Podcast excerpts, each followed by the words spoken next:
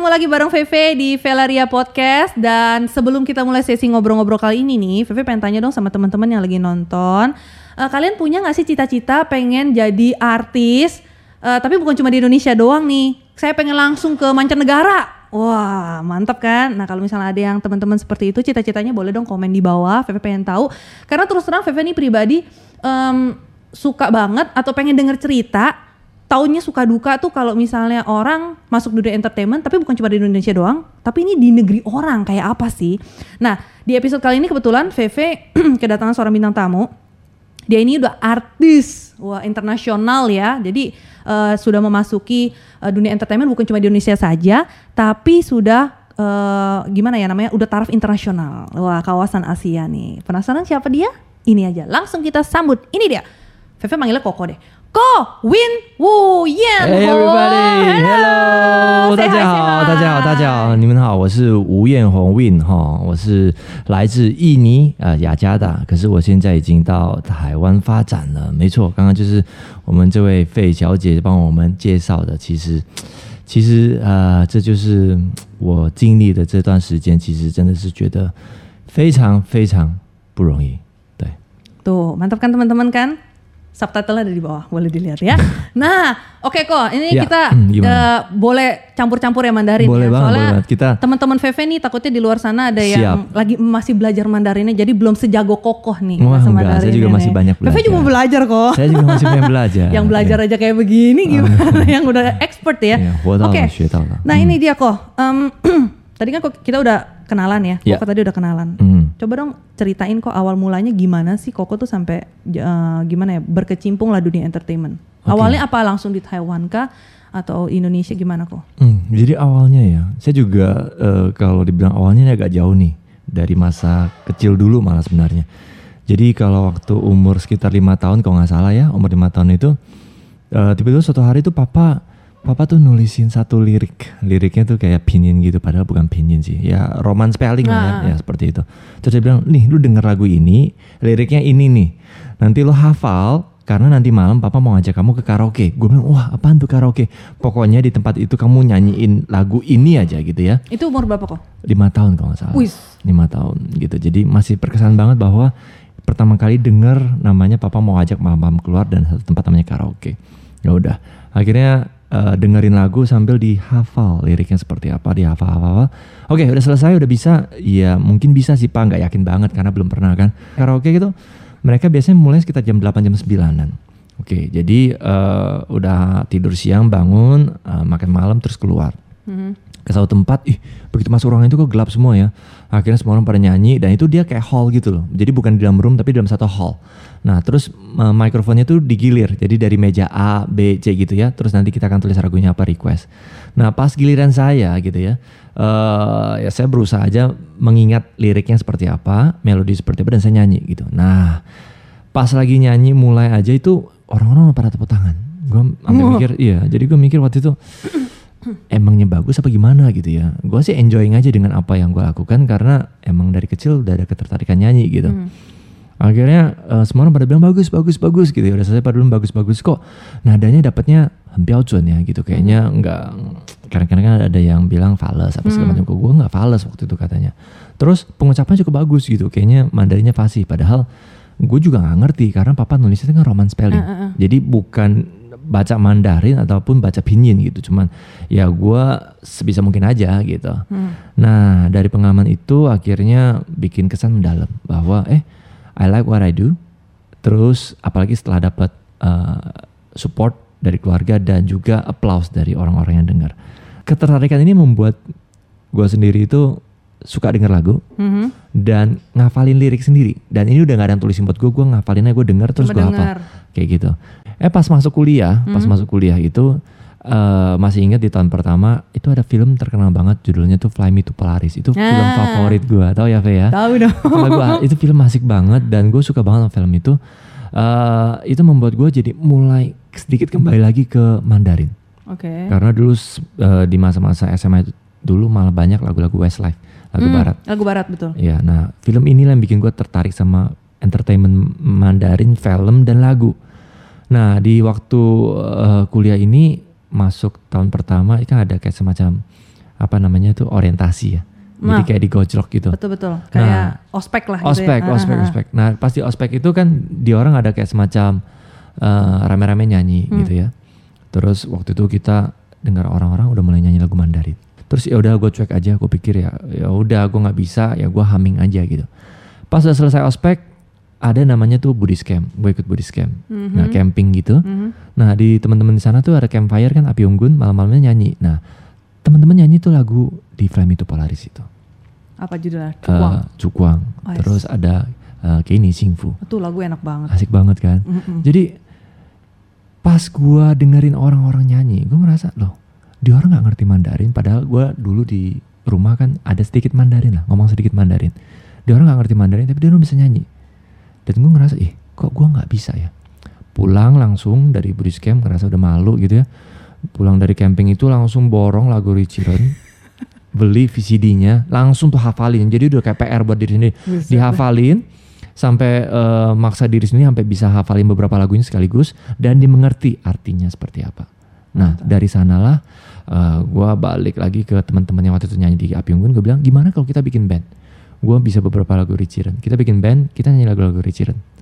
Tampil, tampil, tampil beberapa tempat lain di kampus juga, di tempat kita eh, kuliah, mulai perform. Dan akhirnya responnya selalu bagus dari tempat ke tempat lain gitu. Jadi bikin confidence iya dan juga oh, ternyata jalan yang gue pilih ini bikin gue semakin hidup Oke. gitu loh. Nah dari sana nerusin band ini sekitar satu dua tahun lah. Sampai akhirnya eh, ala- alasan tertentu lah mungkin udah jalan dari atas kita pecah. Hmm. Terus waktu itu ikut em, ada satu pemilihan, ada satu pemilihan. eh, dia kayak kontes abang none gitu ya, Oh, namanya iya, Koko iya. Cici Jakarta asik. gitu. Iya. Wow. Iya, Feby juga nggak tahu ya. Iya, jadi eh, dari pemilihan itu angkatan pertama, gua angkatan pertama nih, angkatan paling wah ada dengkotnya lah gitu ya. Paling pertama ikut dan itu hmm, sebenarnya pas di tahun itu papa udah nggak ada. Yang bikin gue bisa ikut pemilihan itu karena Hmm. papa udah nggak ada. Eh, dari dulu hubungan sama papa nggak terlalu bagus gitu, karena papa Mhm. orangnya keras banget. Tapi pas dia pergi itu menyadari bahwa ternyata semua yang dia inginkan buat gue itu yang terbaik gitu loh Oke. mungkin cara komunikasinya yang kurang. Jadi I, I just wanna do something for my father. Jadi dia selama ini suka kebudayaan Chinese gitu Iya, ya, iya. Tionghoa.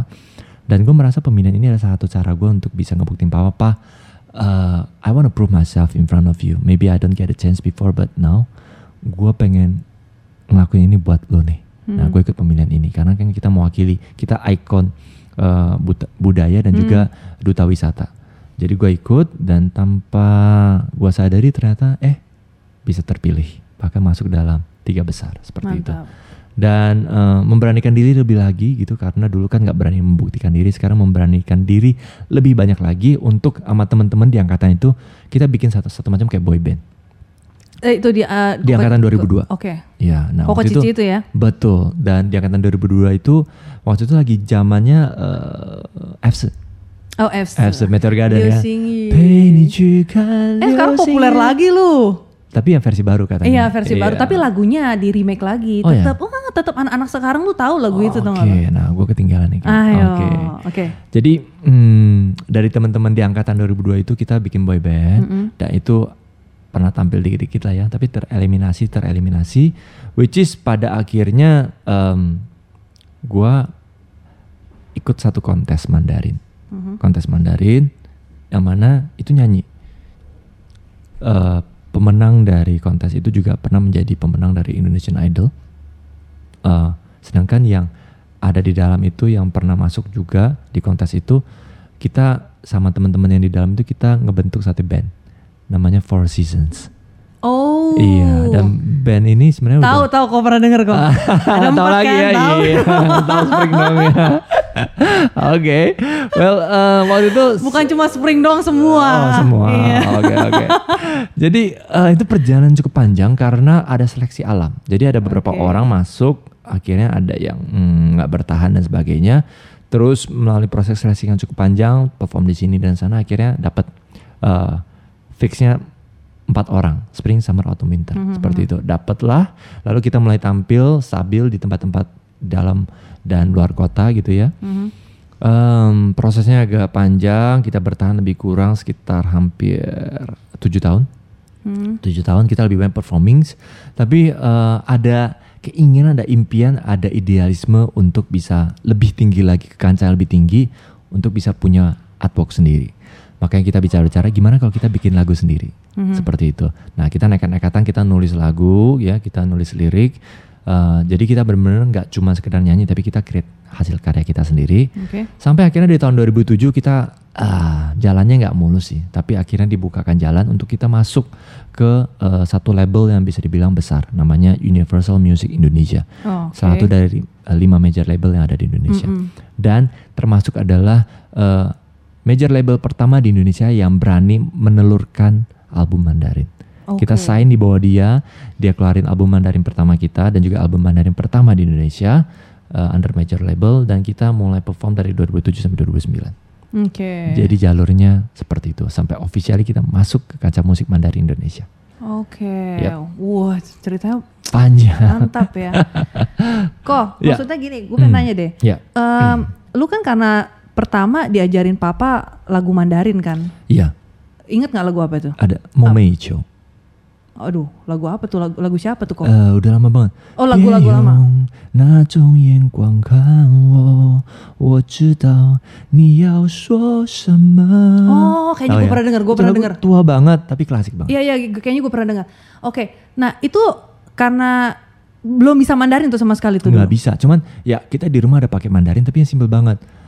Cuma Eh, Koyu yang 对对对，爸爸 日常妈妈，对我要睡觉了，我要吃饭gitu-gitu. Oh. Tapi dengan eh, pengucapannya salah sebenarnya, pelafalannya salah karena pelafalan kita nggak bel- Indonesia gitu. Betul. Oke, bokap dari mana kok? Bokap Medan, Nyokap juga. Medan. Tapi sebenarnya saya ini dari kecil hmm, umur tiga bulan dari Jakarta. Oh tiga bulan. Dari tiga bulan sampai akhirnya balik ke Jakarta, eh balik ke Medannya itu udah udah gede deh. Oh gitu. oke. Balik bentar, paling beberapa hari doang, terus balik Jakarta lagi. Nah terus udah gitu kan eh, masuk kuliah tuh. Iya. Kuliah itu memperdalami eh, sejak gara-gara kejadian yang di Buddhist camp itu memperdalami Mandarin nggak? Maksa belajar sendiri, Belajar sendiri. belajar sendiri. Kayaknya tahun-tahun itu dulu kan kayaknya Mandarin belum populer banget ya. Iya. cuman- Kayaknya mau belajar aja susah gitu ya. Hmm, jadi saya baik bahasa Inggris pun maupun Mandarin itu karena ada ketertarikan, jadi maksain diri belajar, banyak nonton filmnya, banyak dengar musiknya, lagunya. Oke, jadi intinya adalah punya basic ya.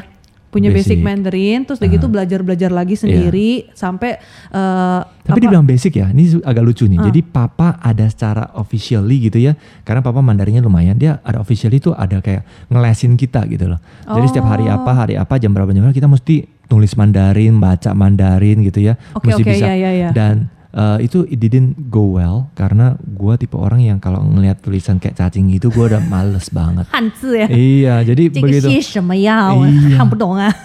begitu ngeliat ini udah males banget gitu, pengen mikirin cara biar kabur. Tapi Cici kan Cici itu orangnya lebih ya udah nurut papa suruh apa okay. nurut. Nah jadi gue nyontek aja gitu, sebelahnya dia nyontek gitu. Nah, belum mulai dan sebisa gue bilang pak kalau bisa jangan deh gitu. Kalau ngajarin gue Inggris gue willing banget, tapi kalau Mandarin jangan deh males gitu.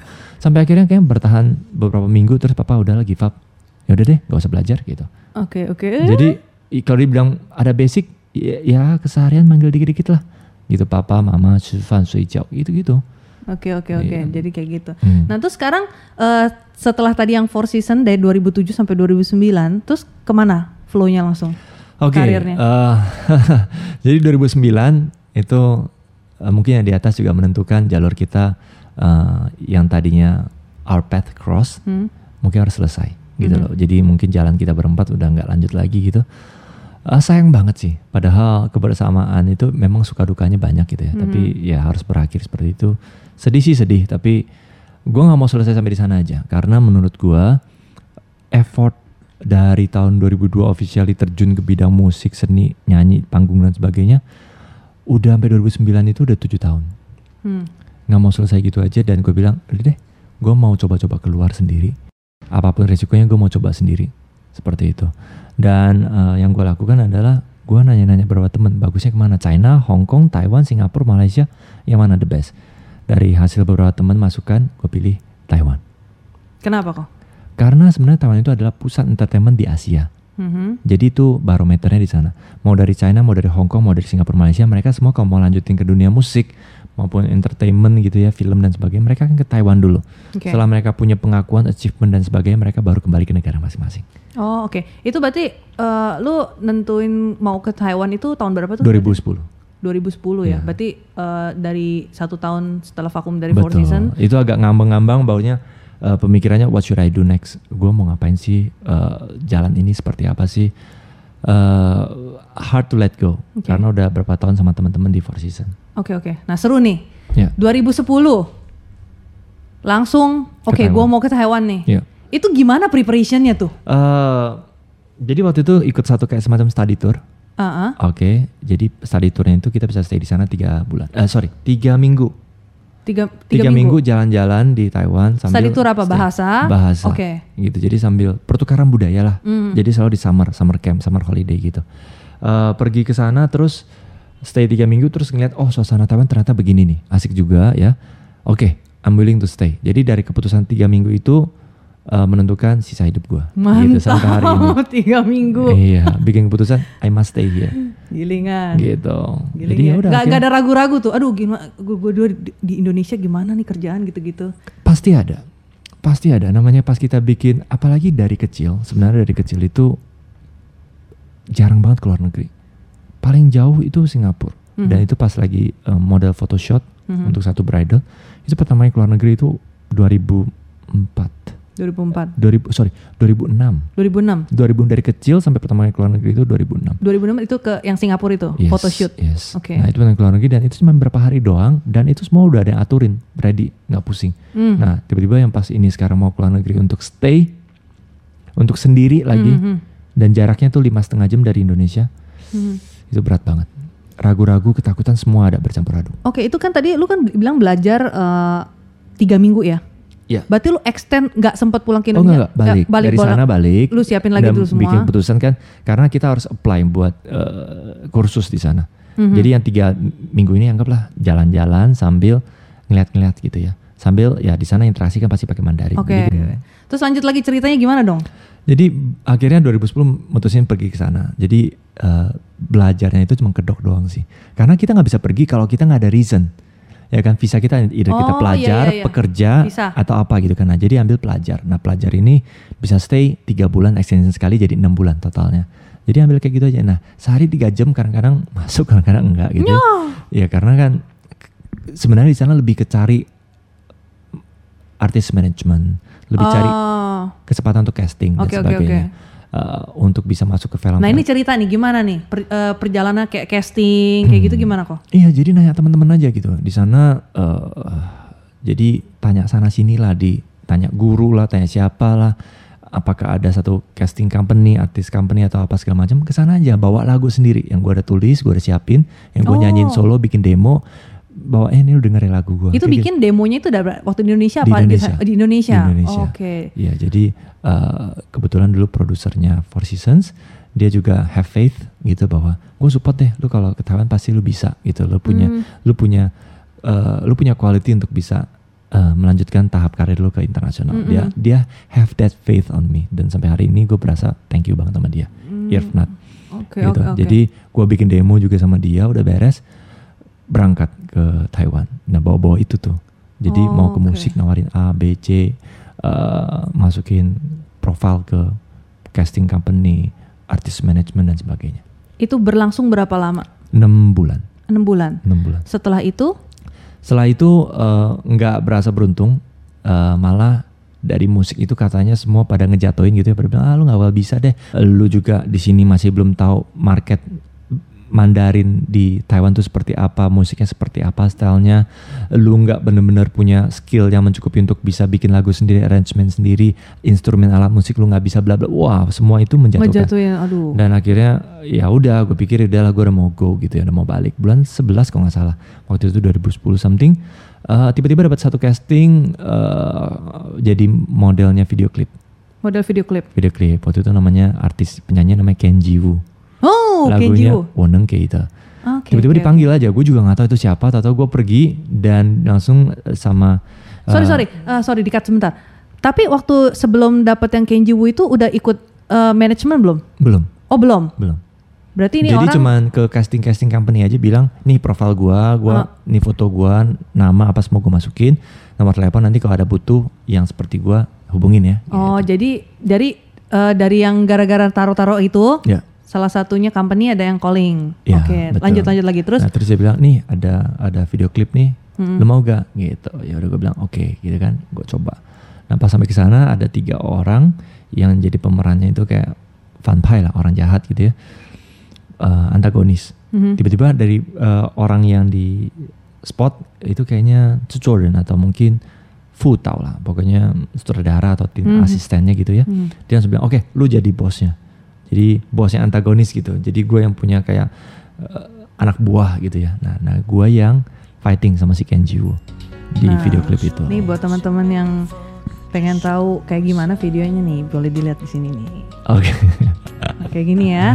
Jadi nanti teman-teman yang mungkin eh, dengernya di eh, platform Anchor ya, mungkin cuma bisa denger lewat audio doang nih. Nah, buat teman-teman nanti yang pengen lihat eh, visualnya kayak apa, nanti pokoknya Veve kasih linknya semua di description, oke? Nah, lanjut kok. Tapi eh, visanya juga, udah habis, mesti Oh, balik. Udah oke. selesai itu kayaknya udah berselang satu dua minggu gue udah mesti balik. Jadi gue balik.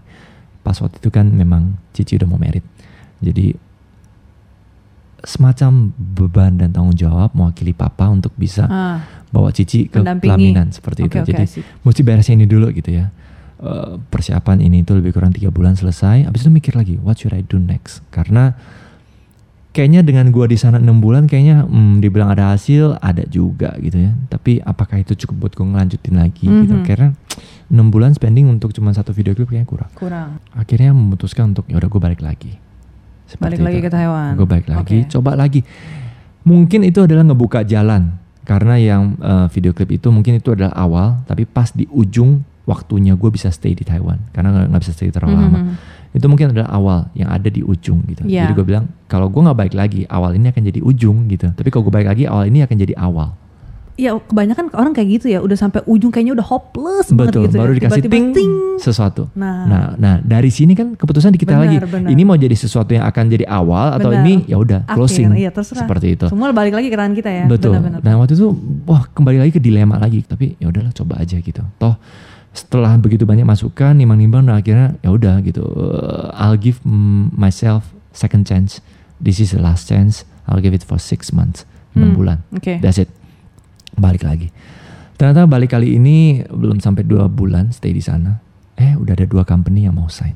Wis, Wah gila itu mantap. lega banget dan ternyata kayak ngebuka jalan bahwa eh Hmm. mungkin ini adalah awal dari segala-galanya Hmm, gitu dan akhirnya mutusin sign sama salah satu company Oke. dan akhirnya officially uh, sign sebagai artis di Taiwan dan stay di sana. Sampai sekarang. Eh, enggak sampai lima tahun setelah itu kontrak udah Oh, selesai, kontrak. udah lima tahun udah selesai dan udah apply untuk jadi PR di sana. Sekarang udah stay di Taiwan. Asik. Iya. 台湾人呐、哎台湾人来不是不是到印尼没。有没有，我只是永久居留，可是我还是印尼人。 Oke. 对对对，印尼，对对对。 Oke Long kok. live Indonesia. Asik. Kok cerita dong. Ya. Maksudnya gini, eh, selain itu apa lagi nih? Maksudnya kan karir kan em, karir acting dimulai dari eh, jadi model video klip nih. Ya. Nah, apalagi kok? Selain Em, jadi model video klip, apalagi kok? Sebenarnya sampai hari ini itu Hmm. udah begitu banyak kesempatan muncul di uh, televisi, layar lebar dan sebagainya. Hmm. Tapi kalau dari paling dasarnya dulu adalah sebagai figuran.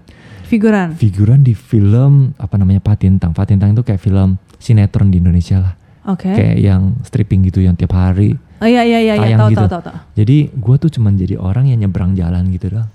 Yang bahkan dari kalau kita ngeliat pemeran utamanya di shoot gitu dari kejauhan di belakang tuh ada orang nyebrang kecil Kalau lu belakang bilang, lagi. eh gue tampil di film itu nggak bakal dicari nih. iya betul. Jadi benar tuh aduh siap-siap bangun dari dari rumah jam Ah, gila. 5 pagi 5 subuh Aha. langsung berangkat menuju tempat tujuan lebih kurang perjalanan satu jaman. Mhm. Stay di sana nunggu giliran mungkin sekitar 6 jam 5 jam baru dapat giliran untuk nyebrang jalan. Ayo. Habis itu nunggu lagi sampai kira-kira 4 jaman baru mereka selesai biarpun gua udah gak ada bagian gue tapi nunggu bareng-bareng selesai baru dikasih eh, fee fee-nya itu sekitar waktu itu 2-300 NT eh, berarti sekitar waktu itu ya sekitar sekitar 100 ribu rupiah lah Seratus ribu. 100 ribu Itu 90 ribu dari pagi ya. dari pagi ya itu seharian tampak punggung nyebrang jalan kejauhan terus Ayo. akhirnya baru pulang ke rumah jadi kira-kira hampir mm, 14-15 jam sehari untuk tampil figuran seperti itu jadi itu gue jalanin semua karena gue pengen tahu mulai dari nol itu benar-benar seperti apa rasanya Mantap. Iya.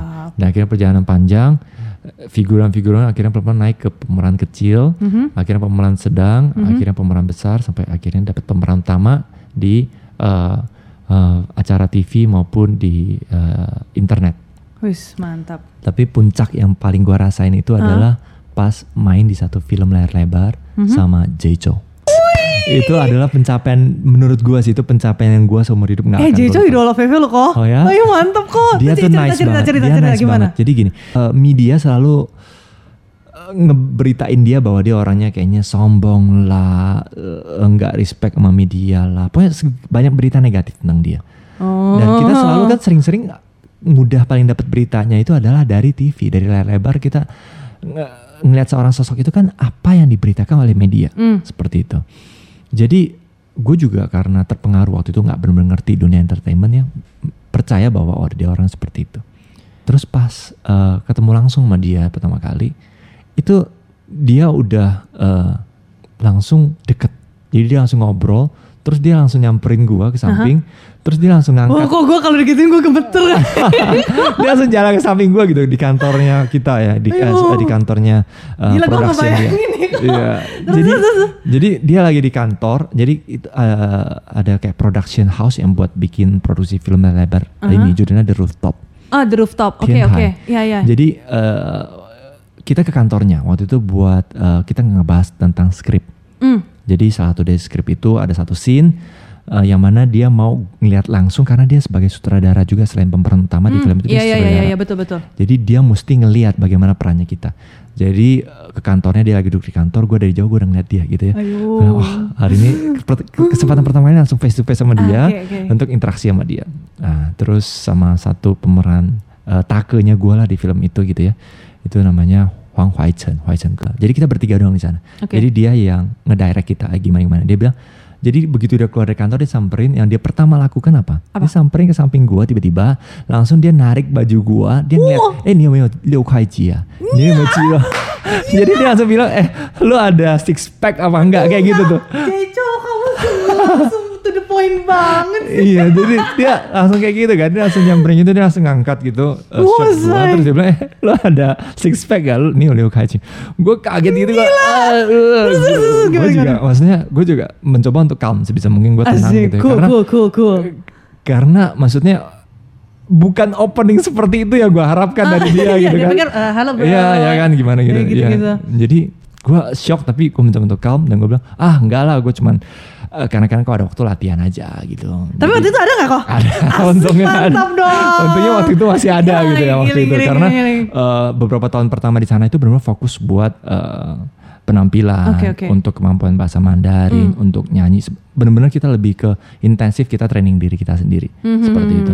Jadi secara kondisi fisik waktu itu oke gitu ya. Eh dia langsung bilang oke ada oke ya udah. Berarti eh, kuali- kuali- kualitas fisiknya udah ada nih, I tinggal see. bagaimana actingnya Oke. akhirnya dia langsung ngeliat eh, gua acting sama si Huang Waichen, Waichen ke. Jadi eh, ada adegan dalam sini tuh dia mau ngeliat bagaimana feel yang kita bawain. Jadi dia itu bagus banget karena nggak seperti sutradara umumnya itu adalah dia memberikan kebebasan untuk kita explore dulu, keluarkan dulu menurut kita peran seperti ini akan jadinya seperti apa. Interpretasi kita sendiri ya peran itu. Oke. Karena dia mau peran ini hidup. Kalau dia laku, dia mau kalau misalnya kita hanya diarahkan oleh dia untuk harus jadinya pokoknya seperti ini aja. Hmm. Iya, iya. Ini akan jadi hilang soul karena ini bukan diri kita sendiri. Hmm, Jadi kasih kebebasan seluas-luasnya dan menurut gue itu luar biasa banget. Karena dia juga backgroundnya dari seorang aktor, baru Hmm. dia akhirnya mencoba untuk jadi sutradara itu sendiri. Dia dia benar-benar ngerti. Dan akhirnya menurut gue gue free banget gitu loh untuk bisa explore diri gue sendiri dan gue bisa perform. Dan dari sana dia langsung bilang oke kalau gitu dulunya dulunya ini bahkan di scene itu peran ini bahkan bisa dibilang kecil banget dan gak ada nama. Tapi setelah gue peran hari itu dia langsung bilang oke peran di dalam film ini lu akan jadinya namanya Luomen. Jadi dikasih nama untuk peran tersebut. Jadi Luomen artinya yang darinya pertama yang mungkin itu adalah orang yang cuman ikut-ikut dalam layar nggak jelas dan nggak banyak skrip dikasih nama jadi Luomen dan ada banyak uh, skrip di dalam ada ada narasinya saya. Oke. Jadi skripnya ada tambah banyak, scene-nya tambah banyak dan dikasih peran namanya Luomen seperti itu. Yes. Dan itu merupakan satu kebanggaan pengakuan yang besar dari seorang Jae Chou. Happy banget. Kok, Iya. denger ceritanya mantap kok. Dan role di film itu termasuk yang cukup gede. Jadi eh, mungkin gue orang pertama dari Indonesia yang fighting sama Jae Chou. Dan bener-bener maksudnya ya fighting dan Tapi waktu itu hajar dia gitu. Oh iya iya. Iya. Tapi waktu itu lu lu ada jelasin gak sih? Eh gue dari Indonesia nih gitu. Ada. Ada ya. Ada. Karena gini, jadi setelah dari itu kita jaraknya udah lebih dekat karena kita keseharian kan kita ada namanya eh, rehearsal. Hmm. Jadi sebelum kita acting kita ada kayak ngobrol gitu. Bahkan pas lagi syutingnya kan kita tinggal di hotel yang sama. Jadi sarapan kadang-kadang bangun pagi gitu ya. Eh, lah ichi zaocan. Gitu. Jadi hari itu udah ketahuan nih kita syutingnya sama siapa-siapa aja. Hmm. Nah si Jay Chou itu bakal biasanya ngajak sarapan bareng sama teman baiknya dia juga yang bantuin gue untuk bisa dapetin case ini si Keng Hong ke Liu Keng Hong, Will Liu. Oh, tahu tahu Tahu tahu ya, tahu tahu. Badannya oh, gede iya, banget iya iya iya ya. mantap mantap Jadi kita tuh. sarapan sama-sama terus kita ngobrol dan dia benar-benar orangnya tuh close banget. Artinya dia nice banget, dia sombong friendly. ya berarti ya? Nggak seperti yang diberitain media. Media itu come on, jangan percaya semua jangan percaya semua yang diomongin media kita kalau ada kesempatan kita kenalin lebih jauh kalau ada kesempatan itu gitu. Okay. Dan nilailah berdasarkan penilaian sendiri bukan dari apa yang kita dengar, apa yang kita lihat dari televisi ataupun dari media. Tapi makanya kok yeah. gue berharap suatu hari tuh gue punya Youyuan Fan Kentamen, Jemiam. Jadi gue bisa ngebuktiin, wah. Betul. Dan dia nice banget kita ngobrol banyak pas lagi sarapan, bahkan kita ngejim bareng. Wih. Iya, karena dia tuh dia tuh orangnya demi film itu dia benar-benar tuh all out buat latihan workout. Dan kita latihan bareng, kita ngobrol bareng, makan bareng. Mantap kok, Kayak gitu. mantap kok, Yep. mantap kok. Tapi sampai sekarang lu Awesome. masih suka ada hubungan gak sama Jicho kok? Ah, sejak eh, film itu selesai juga kan eh, dia eh, waktu itu udah lebih banyak ke China. Hmm. Jadi orang-orang selebriti Taiwan mereka menyadari bahwa kalau mereka mau ekspansi lebih gede mereka harus lebih banyak ke China. Which is itu juga sebenarnya menjadi target gua sih di tahun ini. We'll see lah. Kalau ada kesempatan ke China apa enggak gitu ya. Pasti bisa kok. Thank you. thank Pasti you. bisa kok. Cayo, Mohon cayo, doanya cayo, dari cayo, semua teman-teman di Indonesia. Ah, pasti. Karena gue pengen bawa kancah ini nggak cuma di Taiwan tapi kita masuk ke China seperti itu. Oke, kok lu nyanyi oke, acting oke. Selain itu di dunia entertainment apalagi kok yang lu udah jajal kok? Hmm, eh, sebelum ke sebelum ke Taiwan di Indonesia jadi presenter radio Cakrawala. Iya. Terus di Taiwan juga jadi presenter radio tapi bahasa Indonesia kalau di Taiwan. Karena buat pendengar di Indonesia, Eh? Oh, pendengar oke, oke. eh, Indonesia di Taiwan. Seperti itu. Terus mm, modeling, catwalk, eh, photoshoot model, terus eh, iklan, di sana syuting iklan, terus eh, masih nulis lagu juga kadang-kadang dan gua willing banget untuk explore hal-hal baru. Seperti itu. Mantap, mantap, mantap, mantap kok. Oke, em, suka dukanya berarti kok. Ke- Jadi kalau boleh gua lihat nih, Mhm. ralat kalau salah ya kok ya. Iya. Jadi selama lu nyampe ke Taiwan mencoba dapat dunia entertainment itu gue pikir tuh dengan membawa nama eh ini gue orang asing loh bukan Iya. orang Taiwan loh gue Iya. pikir gampang gitu enggak ya ternyata ya kok ya Sebenarnya gini. eh, biasa kan gue pikirnya gini loh kalau kalau artis asing kayak gini ada punya nilai lebih gitu ya sorry to say, Aha. sorry to say, uh, image Indonesia, terutama dulu, ya sekitar tahun 2010 gitu ya, di mata negara asing uh, bisa dibilang nggak seperti hari ini, nggak seperti hari ini. Hari ini sudah jauh lebih baik, seperti itu. Jadi waktu itu pun pas pertama ke sana pun uh, bilang sama mereka Indonesia, mereka nggak tahu itu di mana. Kalau kita bilang Bali, oh mereka tahu itu. oh Dan dianggap Bali itu sebenarnya satu negara independen sampai sebegitunya. Dan bahkan ada yang berpikir bahwa begitu gue bilang Indonesia, oh gue tahu itu kan bagian dari Malaysia kan. What? What gitu loh, kok sampai segitunya gitu. Dan, waduh gila nggak terkenal banget Indonesia ya kalau kayak gitu ya Iya, dan saya ngerasa agak kecewa dan juga malu gitu. Kenapa? Kenapa sih kok image Indonesia bisa seperti ini? Dan itu di satu sisi ada muncul satu tekad dalam hati itu untuk nggak bisa. Gue mesti bawa nama Indonesia sampai bisa orang-orang tahu dan bangga bahwa Indonesia itu ternyata negara yang luar biasa. Mhm. Itu jadi jadi satu tekad dalam hati itu satu satu tujuan lah, Mhm. motivasi untuk bisa ke arah sana. Oke mantap Iya. banget. Terus udah gitu lu ada pernah ngikut jajal-jajal reality show gitu nggak kok? Terus tapi bawa-bawa nama Indonesia gitu. Reality show enggak? Reality show enggak? Acara TV ya? Acara TV iya. Iya. Jadi lu bawa eh, apa wakil Indonesia gitu. Betul. Jadi eh, sejak tahun 2017, 2017 pertama kali masuk ke acara TV. Uh, waktu itu karena ditawarin, mikir ya udah coba aja. Mhm. Mereka ada satu acara itu di Taiwan, dia untuk mewakili negara-negara lain, uh, tapi mereka orang-orang ini yang tinggal di Taiwan, mewakili Hmm, negaranya sendiri. Mhm. Misalnya ada yang dari Amerika, ada yang dari uh, Italia, Spanyol dan sebagainya. Nah, Hmm. eh, waktu itu gue mewakili dari Indonesia. Nah itu acara itu semua bintang tamunya tuh cowok. Nah jadi gue Oke. dari Indonesia. Nah, kebetulan waktu itu membahas tentang apa sih perbedaan cow- eh, cowok-cowok di negara-negara itu eh, dan dengan di Taiwan seperti itu. Oh. Nah gue cerita tentang Jadi kayak ini ka- kayak ada cerita tentang sharing. culture-nya juga gitu ya. Culture, betul, Hmm, Oke oke culture. oke oke oke. itu pertama kali masuk acara TV 2017. Terus setelah itu ada masuk 2018 juga ada acara TV yang berbeda lagi. Itu presenternya si Uchong Shin. Jackie Wu, tau? Jackie Wu tahu tahu tahu tahu tahu tahu. Yes. Nah. Aduh, gue kalau Mandarinnya nggak tahu gitu ini. Kalau Hmm. begitu disebut Jackie Wu, oh oke Jackie Wu, tahu tahu. dia tahu, juga oke. yang pertama kali kasih kesempatan si Jecho untuk bisa masuk ke dunia entertainment. Iya iya, gue gue dengar ceritanya. Betul. Jadi yang pertama itu acaranya Irvin Si Chang itu 2017 itu uh, hmm, bisa dibilang acaranya episodenya udah lama banget. Tapi dia orang selalu tuh ngangkat uh, orang-orang luar negeri yang ada di Taiwan. Oh. Di tahun 2018 ini dia uh, nggak cuman orang-orang luar yang tinggal di Taiwan, Hmm. tapi artis-artis lokal juga diundang di acara itu. Jackie Wu itu, Hmm. Uchong Xian. Uh, waktu itu gue ngebahas tentang adat, kebudayaan, hukum, kebiasaan di Indonesia yang berbeda dengan yang ada di Taiwan, yang unik seperti itu. Wah. Nah itu acara Uchong Xian terus. Setelah itu ada lagi masuk satu acara hmm, Yu Mei Ren. Tadi yang yang pertama itu Irvin Ji Chang, yang Jackie Wu itu acaranya judulnya itu Chong Yi Remen. Terus yang eh, setelah itu ada Jingwen Ni Shi Nali Ren. Itu eh, si Yu Mei Ren punya acara, eh, presenternya Yu Mei Ren. Terus kita ngebahas tentang mie instan. Jadi di acara itu adalah mie instan terbaik di dunia itu dari negara mana? Itu Dari ada- mana kok? Ada empat. Jadi Ada empat.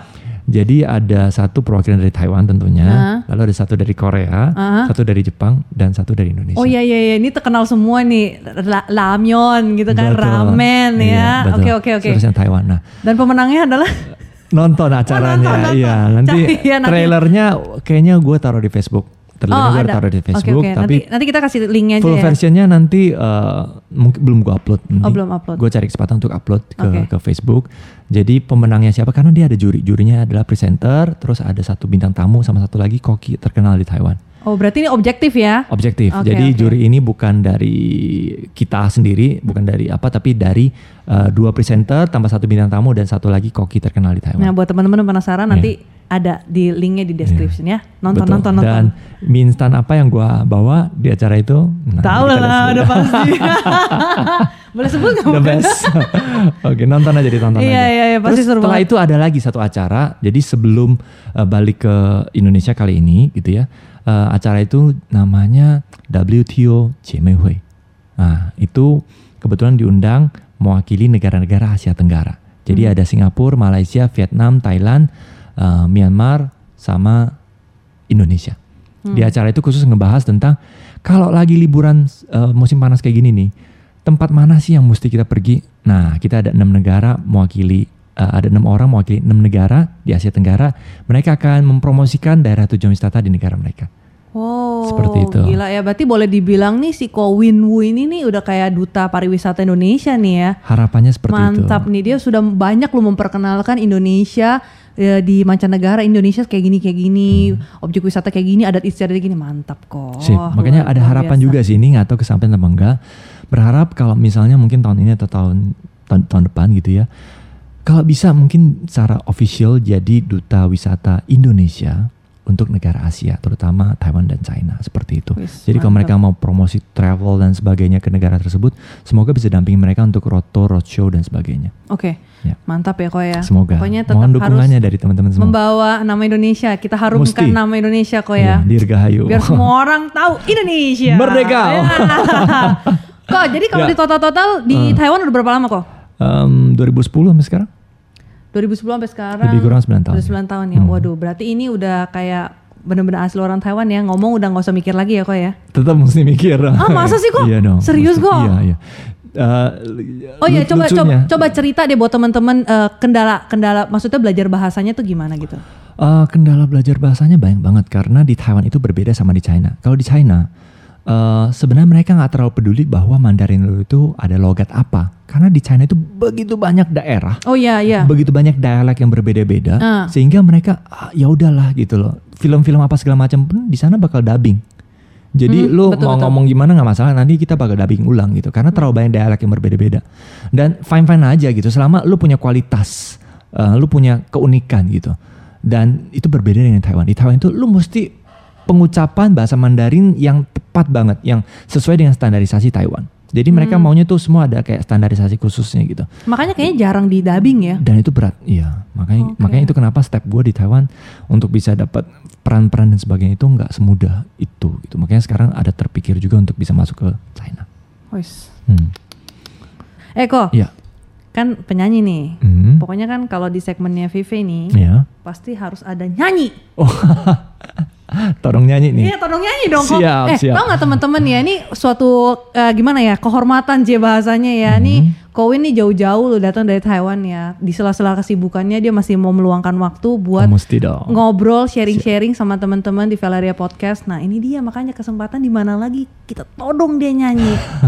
kok, ayo kok, kita nyanyi lagu apa kok? Ah, lagu apa ya? Eh, lagu apa nih? Apa yang Koko suka dah? Kira-kira kalau lagu Xiang Ni de Ye, Fei bisa gak? Xiang Ni De Ye. Aduh, lagunya menusuk hati ya. Kita sedih-sedih. boleh, boleh, boleh kok. Kayaknya tuh lagu terkenal banget tuh kok. Iya, iya, Dulu betul. kayaknya berapa kali orang nyanyi di kontes nyanyi nih, mantep. nih. Dan kalau lagi ke KTV di Taiwan, biasanya banyak orang akan pesan lagu. Ini ya? Request, betul. Tuh, mantep kan? Eh, kita coba, kita coba. Oke, oke. Yuk, yuk, yuk, Siap. yuk. Nada, nada di kunci apa? Kunci, Hmm, kunci Inggris. apa? kunci rumah. Nah, kunci rumah. Tunggu, saya cari dulu liriknya. Kita ganti-gantian ya. Eh, suaranya udah ada echo. Oh, ada itu. Asik. Ganti-gantian kok. Ah, Mantap kok ya. Fei dulu. Boleh, boleh, boleh, Siap, boleh ya. Siap. Hmm.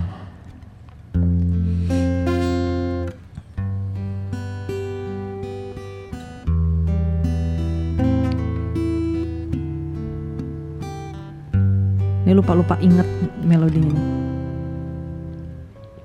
分手那天，我看着你走远，所有承诺换成了句点，独自守在空荡的房间。爱与痛在我心里纠缠。口音，我们的爱走到了今天，是不是我太自私了一点？如果爱可以重来，我会为你放弃一切。哦，想你的夜，多希望你能在我身边。不知道你心里还能否为我改变？哦，想你的夜，求你让我再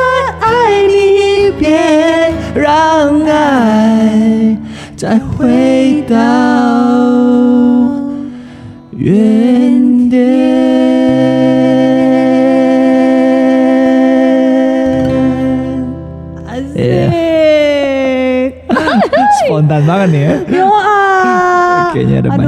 mantap mantap mantap kok. Semoga eh, para pendengar nggak merasa Enggak lah. kecewa. Enggak lah. Terlalu Gimana spontan coba ya. nih? Ya, Ah, nggak ada iya. persiapan, Iya, nggak nggak ada ada persiapan persiapan. nggak apa-apa kok. 不错不错不错。我们唱得很好。谢谢谢谢。来，第二首歌，我们要唱什么歌啊？ Faye yang pilih deh kali ini. 呃，我选俩。 Hmm. Tadi lagu agak-agak sedikit eh Apa tuh? Bergejolak di hati. Wah, bergejolak galau, galau. galau, galau, Jadi galau banget nih. Kalau gitu kita, nih. eh, oh ya, em Feve suka. Nah, kalau tadi kan jadi inget tadi Fly Me to Polaris nih. Iya, iya. Fly Me to Polaris. Iya. Kok dimatiin dulu. Eho-nya dulu, cut. Kalau gitu Feve inget nih, Feve juga Hmm. termasuk em, favorit dia nih, Richie Ren. zaman dulu tuh uh, apa namanya Richie Ren terkenal banget lagu-lagunya band wah keren banget jadi Mhm. Fefe suka kepikiran uh, Langhua itu tuh cuma apa 好啊， Ruha Ruha Lah. Hao, hao, ah, oke. cari-cari dulu cari dulu Naga- liriknya lagu itu ceria ya. iya Man itu kan Kai kalau filmnya juga kan ya dok ya 呃，那个夏日么么茶吧，apa judulnya itu Summer Summer- Holiday. Summer Holiday, Summer Holiday. Oh, yeah. Oh, It's a great yuhu. movie. Sama Semi Chung. Gilingan kita nostalgia bener-bener nih. Eh, ganti-gantian lagi ya kok ya? Siapa dulu? Siapa dulu ya? Koko, eh, Koko apa Fefe ya? Terserah. Ikut aja. Oh Koko dulu dah, Koko dulu dah. Oke deh. Tadi kan gantian, tadi kan pertama Fefe kan? Yap. Ah oke, Oke. ya. Wih. Kapan lagi nih duet sama artis internasional? Wih, wih. "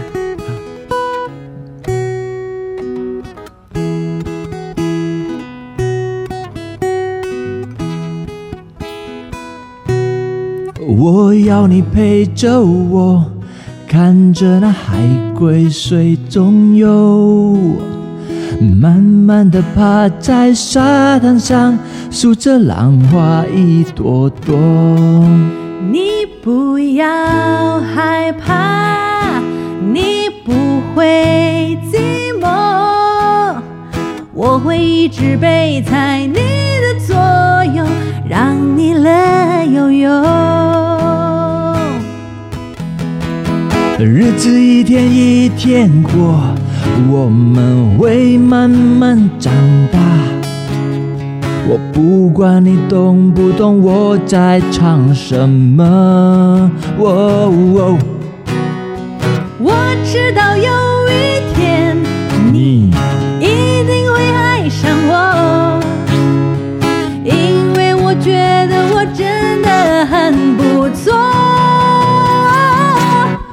时光匆匆匆匆流走，夜夜夜不回头，美女变成老太婆。哎呦，那那那个时候，我我我我爷爷已经是个超老头。啦啦啦啦啦啦啦啦啦啦啦啦啦啦，我们一起手牵手。啦啦啦啦啦啦啦啦啦啦啦啦啦啦，数着浪花一朵朵。